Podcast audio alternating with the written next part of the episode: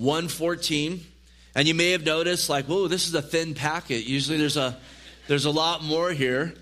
That's because uh, it's a shorter psalm and then uh, going to be a, a, a shorter, abbreviated message, but there's still so much here for us to rejoice in. And I just kind of smiled when I was looking ahead and lining up the dates and saw this was on Christmas morning because, boy, there's some things in here we can really uh, reflect on in the Lord's uh, coming and his birth, and again, in his early childhood, even. even. Uh, maybe at first reading you won't see that, but as we go through it, I believe that you will, and you will be blessed. Really, the, the crux of this psalm is Israel when they were delivered out of Egypt, and we'll talk about that. First of all, we're going to talk about why they first went into Egypt and then we'll see them delivered out of Egypt, and we'll see pre- predominantly they were brought out of Egypt and brought into Judah and into Israel, where modern day Israel is, so that Jesus would eventually be born there and come out of Egypt to go to the cross of Calvary for us so that we could come out of Egypt. In the scriptures, Egypt is generally a picture of the world. It's a picture of us before Christ. And he came so that we could come out of Egypt and be followers of Christ and have the hope of eternal life. Beautifully, uh, it speaks here of Israel coming out of Egypt. And then there's several scriptures here that talk about the response from the earth itself. How the sea split, the Jordan split, we get insight to information we don't actually get there in Exodus and Joshua that the mountains and the hills skipped as well, and even the earth trembled when those things took place because of the presence of the Lord. And then it speaks of even the Lord there in the wilderness turning the rock into water, which we know in the New Testament it says that rock was Jesus himself. And praise God, another connection to us in Christ. The Lord wants to pour out living waters through us. And so let's read the text together here. That's a little bit of where we're going. And then I hope and pray this morning you're ministered to and encouraged and, you know, uh, built up in the Lord Jesus as we look at this text and even see the gospel message in our in our passage here. So, verse 1 it says when Israel went out of Egypt, the house of Jacob from a people of strange language Judah became his sanctuary and Israel his dominion. The sea saw it and fled. Jordan turned back. The mountains skipped like rams, the little hills like lambs. What ails you, O sea, that you fled? O Jordan, that you turned back. O mountains, that you skipped like rams. O little hills like lambs. Tremble, O earth. And this is the key. This is what moved him at the presence of the Lord, at the presence of the God of Jacob, who turned the rock into a pool of water the flint into a fountain of waters. Now, again, we see here right off the bat when Israel went out of Egypt. So, for Israel to go out of Egypt, it means initially Israel went into Egypt. And we know God had a purpose and a reason in all of this with this people group that He had already covenant with, that through them the Savior of the world would come. Jesus Christ, who we even celebrate his birth on this day, and I know as followers of the Lord, we rejoice in his birth, his death, his resurrection every single day. But he had a reason for taking them from that land of Israel where they currently are, where the Lord will reign and rule forever once he comes back. He had a reason of taking them out and then taking them into Egypt and eventually taking them back out. And just a little side note listen, God always has a reason when He allows things to unfold in our lives. This isn't just happenstance that they went into Egypt and they came out of Egypt, especially when we're in covenant with the Lord Jesus Christ. Our righteousness is established in Him. Our goodness is established in Him. And there's a great confidence that comes with that. And I think that, you know, confidence is such a valuable thing today in a world that just seems to be marked by uncertainty, a world marked by fear and worry and so forth. In the Lord Jesus Christ, we need not have that. In fact, when we do have that, that's not a product of the Lord. That's not a product of the Word of God, of the Holy Spirit. That's us leaning on our own, our own understanding.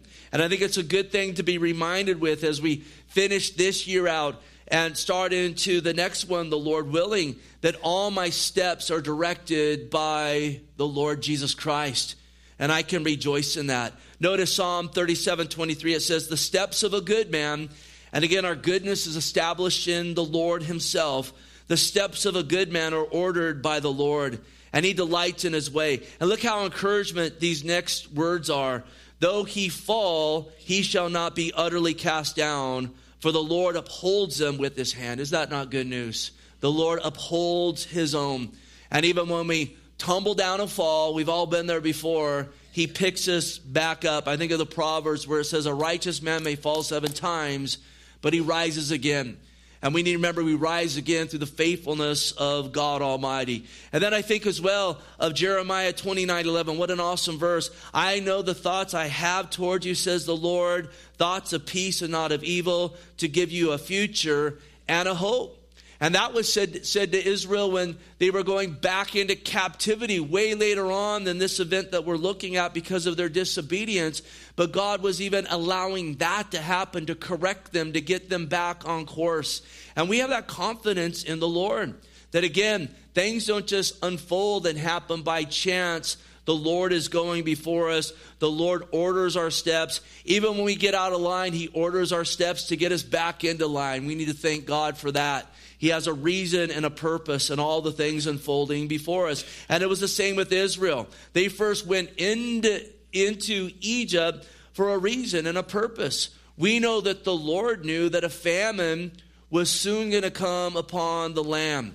We know again, Abraham had initially been the one that birthed the nation of Israel.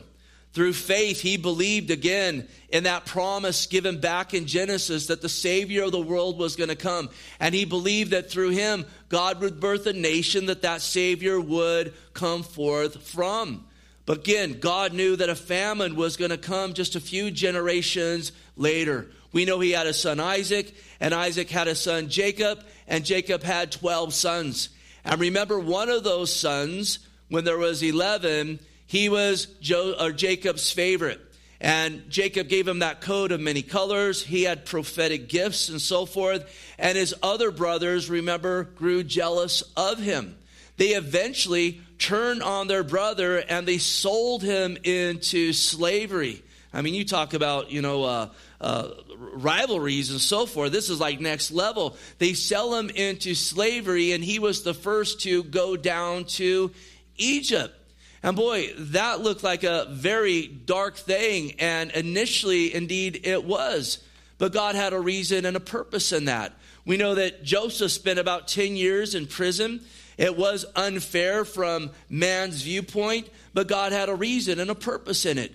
God was raising him up to be a deliverer of Egypt through that famine that was going to come. Really, a type of Christ as he is our deliverer. We know God gave him a prophetic gift to interpret dreams. He interpreted some dreams in prison. And then later on, Pharaoh, the king of Egypt, had some dreams that really disturbed him and troubled him deeply. Remember, it was about five fat cows, and, or excuse me, seven fat cows and seven fat stalks of corn, and then seven skinny cows and skinny stalks of corn who came up after them, and they devoured the fat cows and the fat corns, and yet they still remained skinny. And he was so troubled by this. And he says, I need someone to interpret this dream.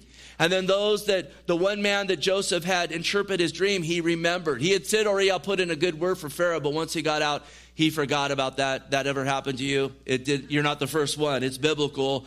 And so then he comes to Pharaoh and says, "Look, there's going to be seven years of abundance." Followed by seven years of incredible famine. So save up, you know, right now the grain and the corn and so forth, so that you can survive that. And then from there, we know that Joseph was moved from being a lowly prisoner to being second in command over Egypt. As Pharaoh says, I need someone to oversee this who I can trust, who can come in and who, who can manage this. And God just gave him favor. We know eventually, again, the years of famine came. And his father and brothers were still up north. That famine began to hit them. And we read the account in Genesis, a few chapters long, how the brothers came down, and eventually Joseph reveals himself to them. And then Jacob is told by God, I want you to go down to Egypt and dwell down there, even though it was a foreign land, as we read here in the Psalms, and they'd be in the midst of a strange language. But God said, I'm going to make you a mighty nation. And we read in the Bible about 70 of them. Israel was about 70 people. He moved them all down to Egypt. God had a reason and a purpose in all of it. Even again, in selling uh, of Joseph into jail, eventually later on, Joseph would say this in Genesis 50 20. But as for you, you meant evil against me, but God meant it for good, in order to bring about, as it is this day, to save many people alive. God had a plan. We need to remember that. We need to remember that when trials and tribulations come forth. The Bible says all who desire to live godly in Christ Jesus will suffer persecutions. Those things at the time seem like bad and difficult things, but God has a purpose, a reason in that. He's working that for good. He's working it for our good and for His glory. And that was the case even Joseph being sold into slavery and then God assured Jacob in going down to Egypt, I'm going to work it for good. Notice Genesis 46 3. God says to him, I am the God, the God of your fathers. Do not fear to go down to Egypt, for I will make you a great nation there. I will go down with you to Egypt. I will also surely bring you up again, which the psalm here speaks of. And Joseph will put his hand on your eyes. So they go down into Egypt, and then, absolutely, as it says here, they're in a people amongst a people of a strange language. Again, they speak Hebrew, the Egyptians speak another language. And at first, it started off very, very well. Joseph had great favor with Pharaoh. Jacob got great favor from Pharaoh. His brothers got great favor from Pharaoh, but eventually that Pharaoh passed away. And he began to see these Hebrews multiplying and growing and gaining more strength, even in a foreign land, even in a place that was not familiar to them.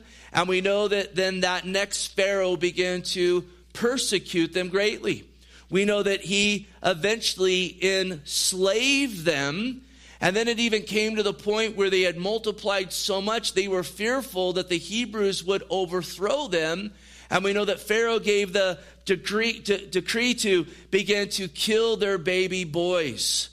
You know, you talk about a, a, a great satanic movement oppressing them greatly. When we know out of this, Israel began to cry out, I want to be delivered. Set us free from here. In the midst of even that genocide, he set aside a baby named Moses, who God would work and move in for the next 80 years, who eventually would be the one who would deliver Israel out of Egypt. Again, another type of Christ, a picture of our deliverer, the Lord Jesus Christ.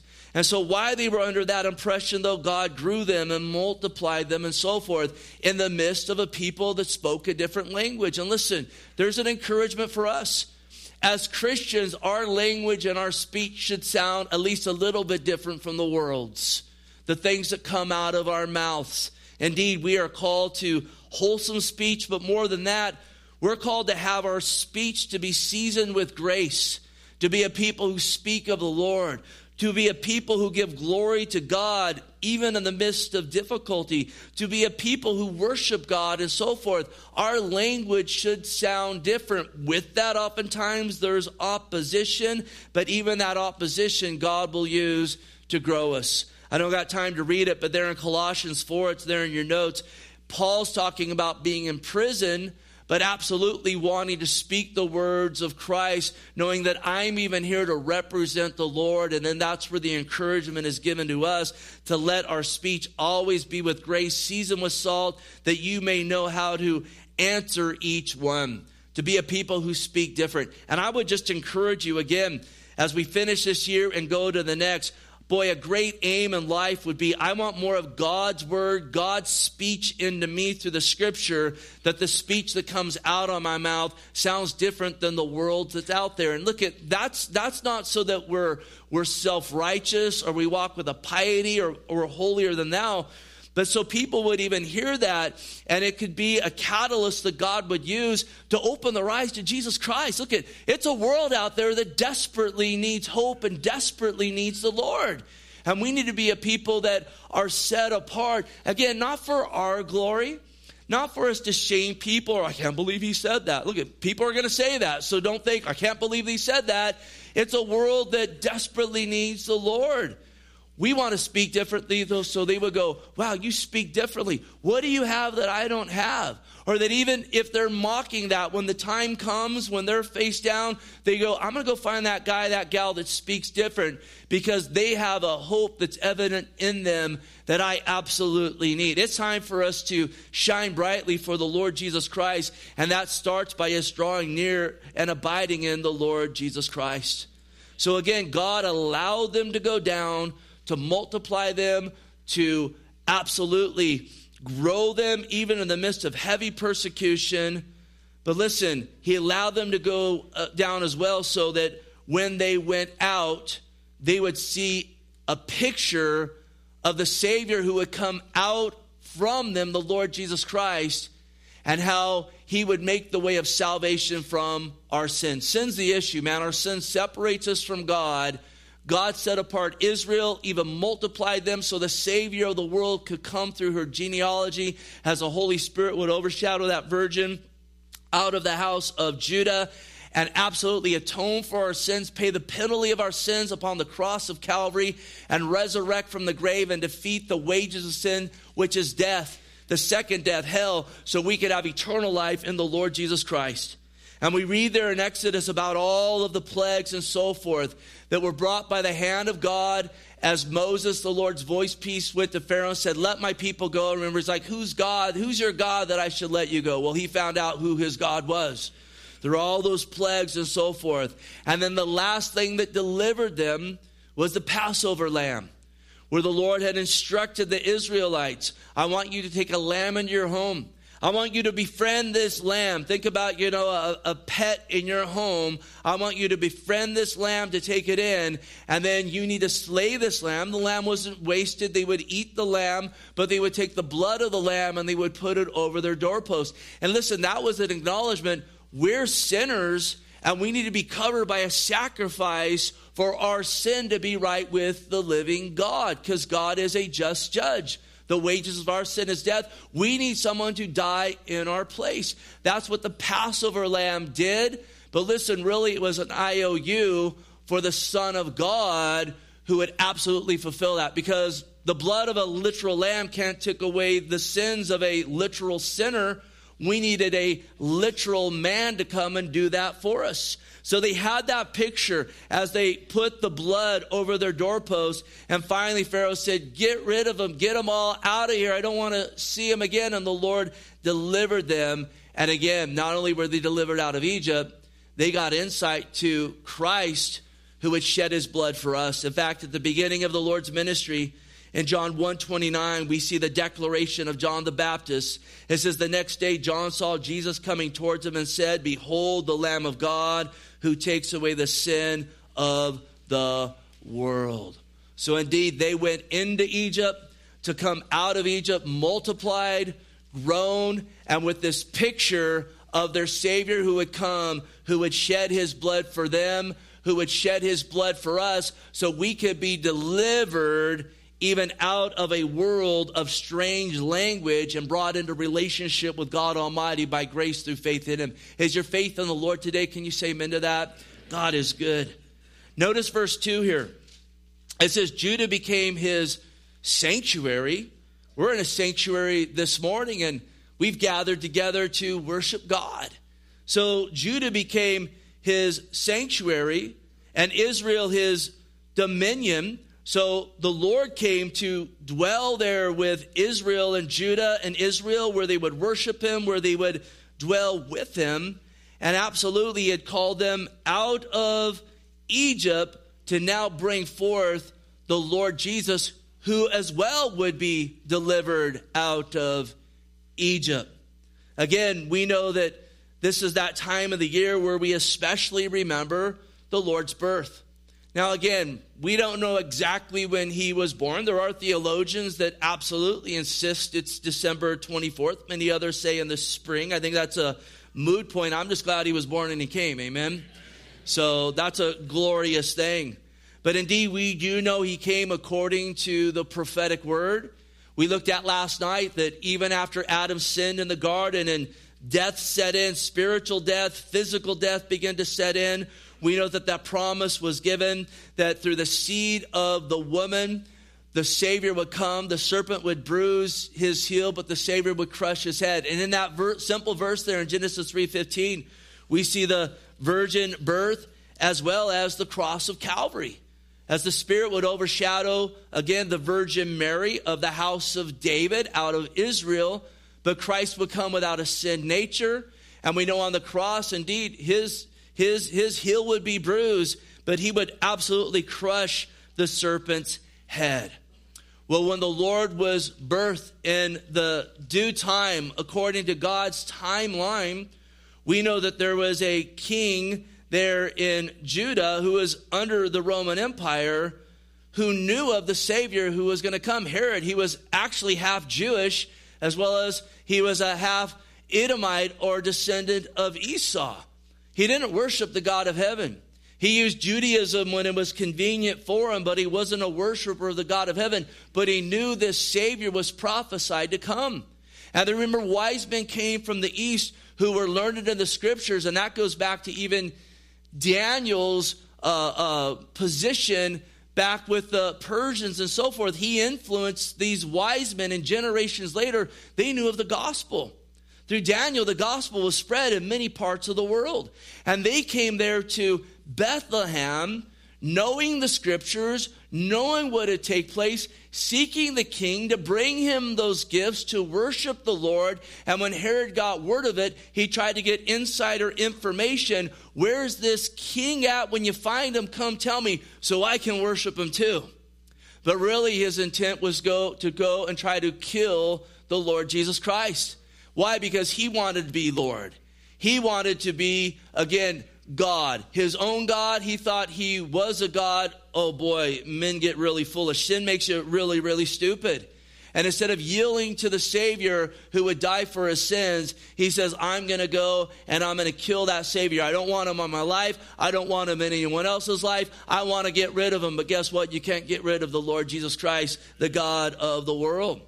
We know that again, God knew what was going to unfold, just as the Lord knew that famine was going to unfold. And I love it. God's so good at giving his people insider information.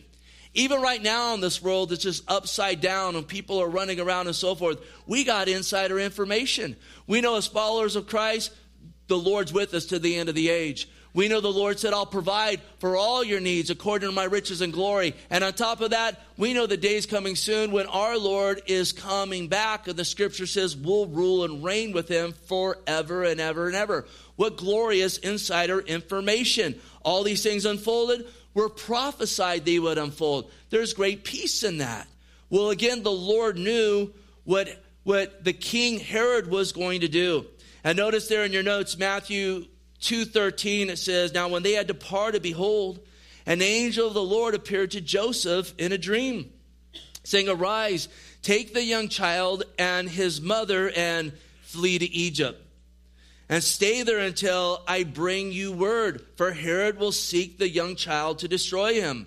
When he arose, he took the young child, his mother by night, and departed for Egypt and was there until the death of Herod, that it might be fulfilled, which was spoken by the Lord the prophet, saying, and notice here, out of Egypt I call my son.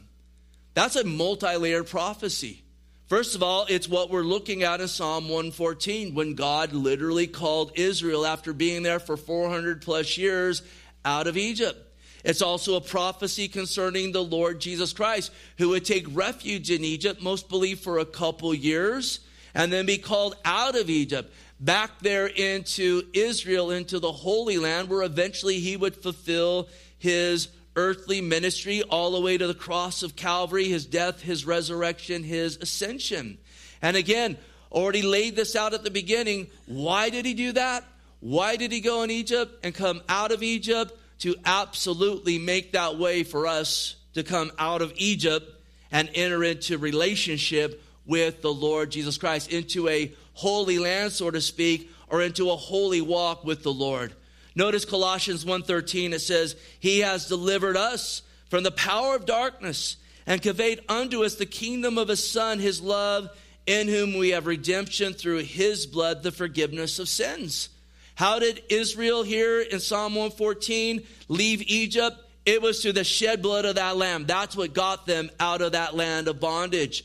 How do we get out of that place of being in sin and being in that place where we'll be judged from a life for a lifetime of sin, which will absolutely put us in eternal hell? There's only one way through the shed blood of Jesus Christ who laid down his life for us, who took the wrath to us, who absolutely we know life is in the blood. When we put our faith in him, we get covered by his life, just as they were covered by that blood. We became covered by his blood, and the Father now sees us forgiven and washed, and we get deliverance even from the grip of the enemy who brings death, and we are absolutely put in the hands of the Son and the Father, never to be snatched out. Is that not good news on this Christmas morning?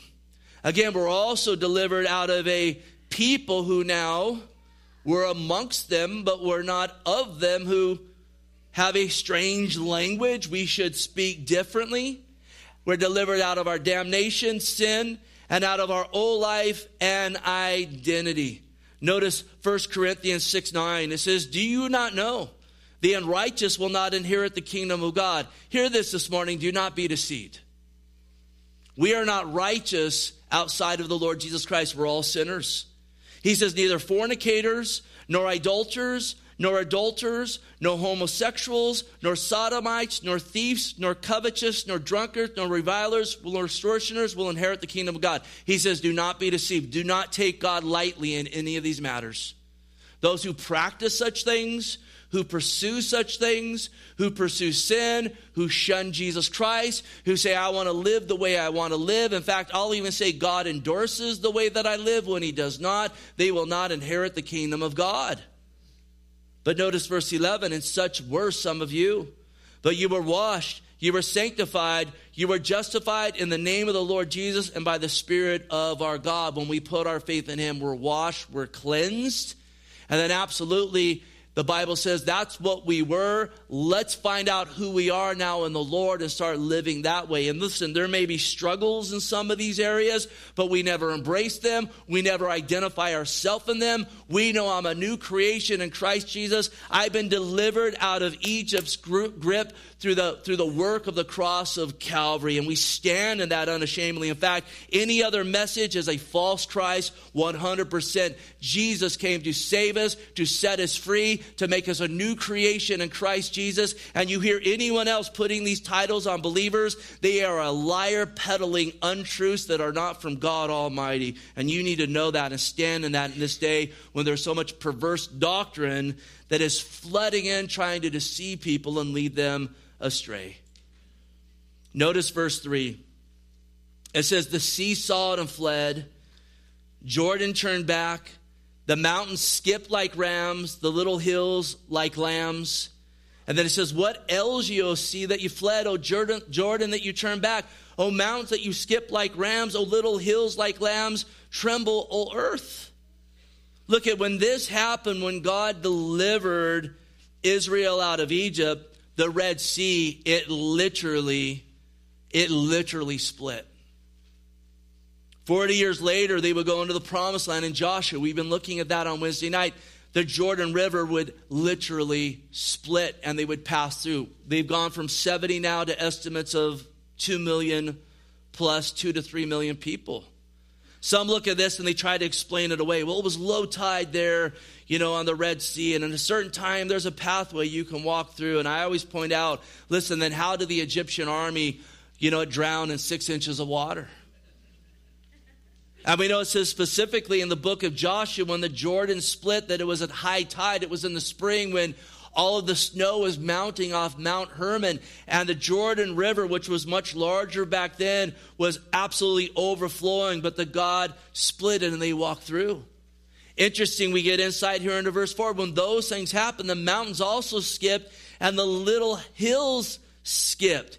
And listen, in context, that literally happened. That's not figurative talk because we know that Jordan literally split and the Red Sea literally split. So we get insight to the mountains skipping and the hills skipping as well when that took place. Guys, this is called a miracle, and we have a God who does miracles. We have a God who can you know, it invade time and space and do whatever he wants to do. Some people say, well, I can't believe in God because I know a virgin can't get pregnant. Yeah, guess what? That's called a miracle. That's the Lord moving. In fact, life itself began with a miracle when God spoke forth the universe into existence. When he took dirt and he breathed life into it, and ta da, you got man.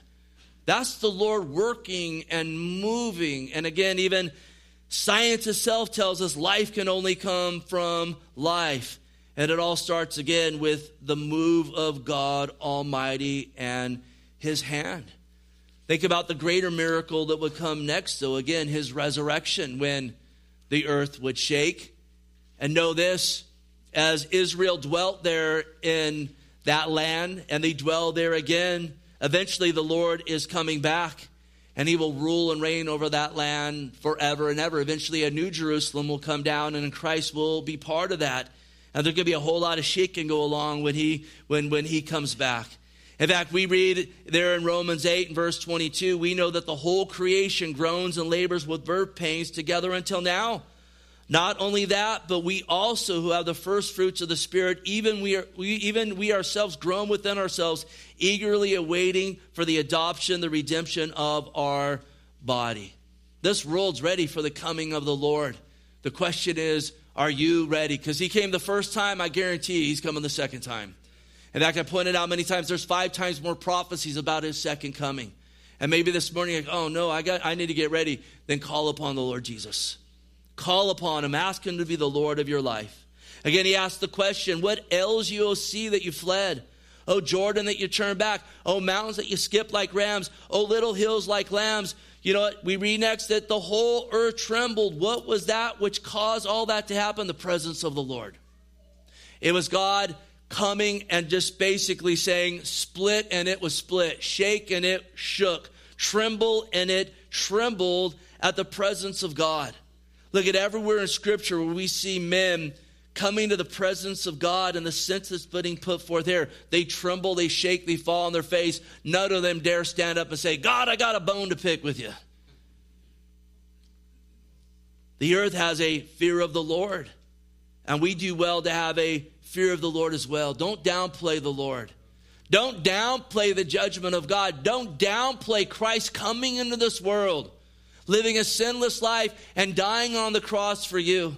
That's the only way to be right with Him is by faith in Him. And we're living in a time when people just downplay sin and rebellion and the holiness of God. That's why there's so many that even mock hell because, oh, God would never send anyone to hell. He's like us. God is holy. No sin will enter into glory whatsoever. Look at, we're in a messed up world because of man's sin. God is not taking it in there, but He's, the, he's made the way to be forgiven. He's made the way to be washed. He's made the way to be set free. Again, it is through His shed blood and the work that He has done for us. And listen, that's the good news.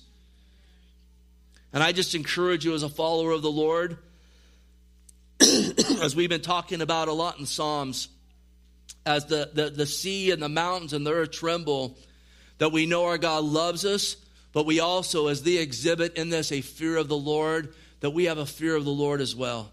1 Peter 1:17 If you call on the Father who without partiality judges each one's work conduct yourself throughout the time of your stay here in fear Notice, knowing you were not redeemed with corruptible things like silver or gold from your aimless conduct received by the tradition of your fathers, but with the precious blood as of a lamb without blemish and without spot.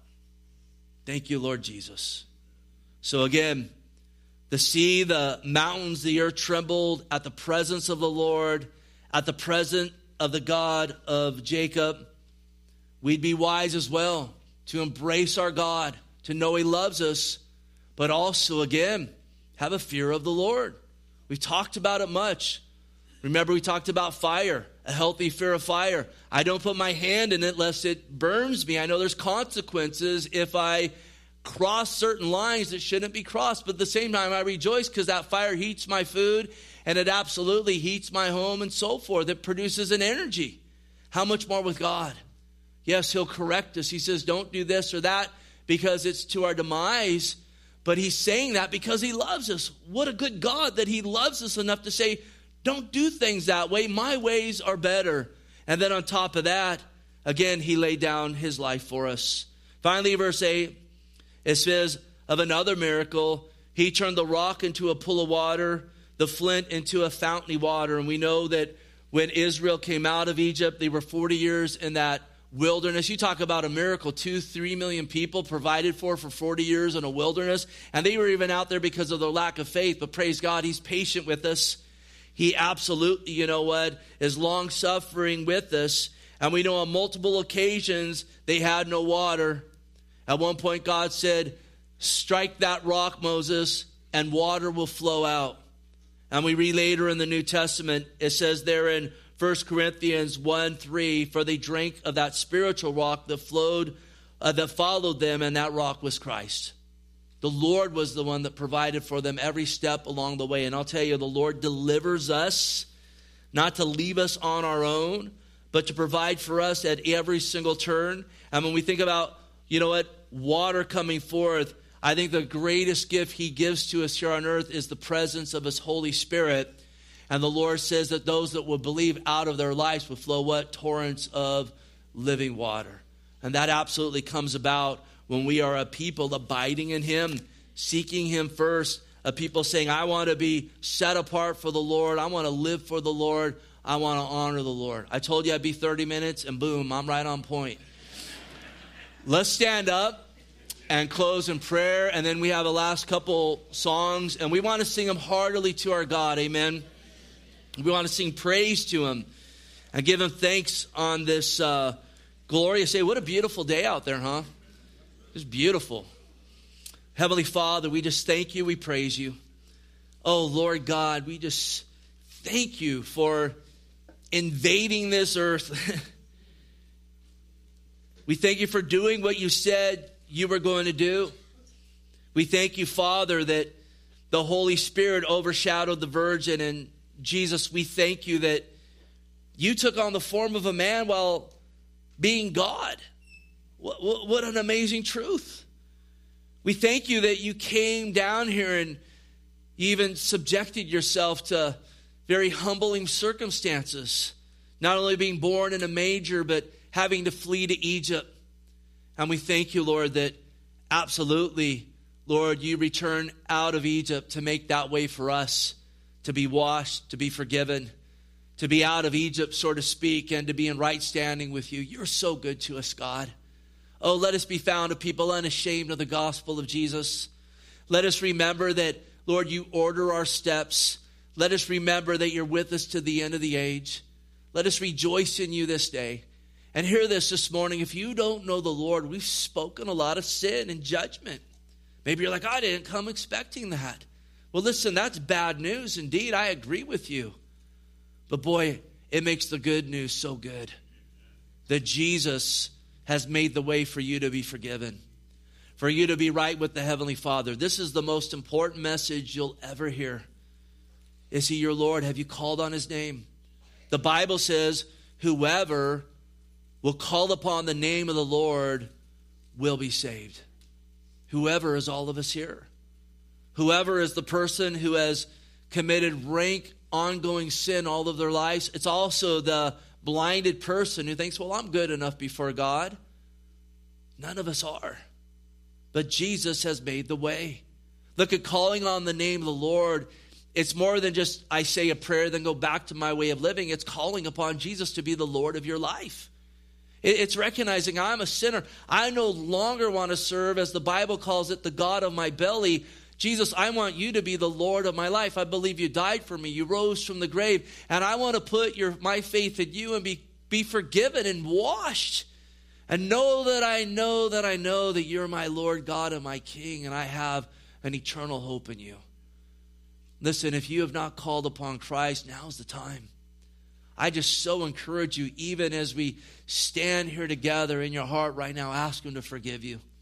Ask Him to wash you. Ask Him to be the Lord of your life. And Lord, any in that place, meet them where they're at, even right now. Lord, we want to worship you as we close. Lord, we want to, Lord, as I mentioned, we want to heartily lift our voices to God Almighty. Let's finish well here this morning together and give praise to our God.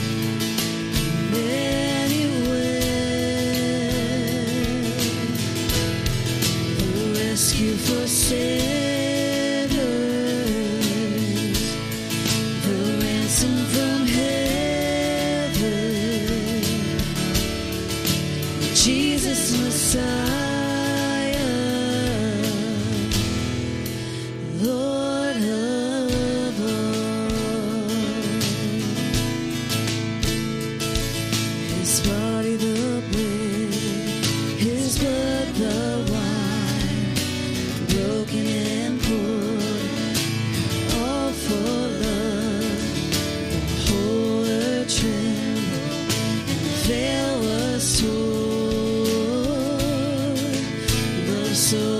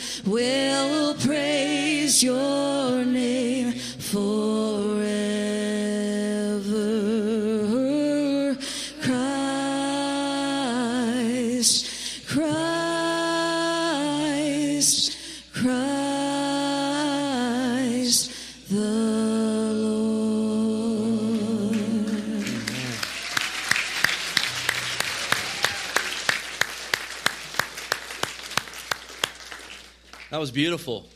Aren't you glad you came to church today? This is just a couple things, and and you guys are welcome to fellowship and and and, and hang out and so forth. Uh, go home and open presents, eggnog, whatever you want to do. Uh, but listen, right outside the the the not the double doors, but the back door in between the patio and the foyer here, we have a shelf, and there's Bibles on that shelf. If you don't have a Bible, please grab a Bible especially if you pray to receive the Lord this morning. Start reading the Word, start in the book of John. And we would absolutely love you to, to join us next Sunday for fellowship. Also, listen, if you guys got people coming over that don't know the Lord, anyone here having people come over that know the Lord? First of all, we gave those activity books out to the kids. You're welcome to take, you know, you got three, four kids coming over to take more of those if there's some left. I know out under the table here there's a box. So feel free to take those. And then also on that same shelf, there's gospel tracks. There's one called The Greatest Story Ever Told. There's another Christmas theme one called Humbug, and all of them about the gospel.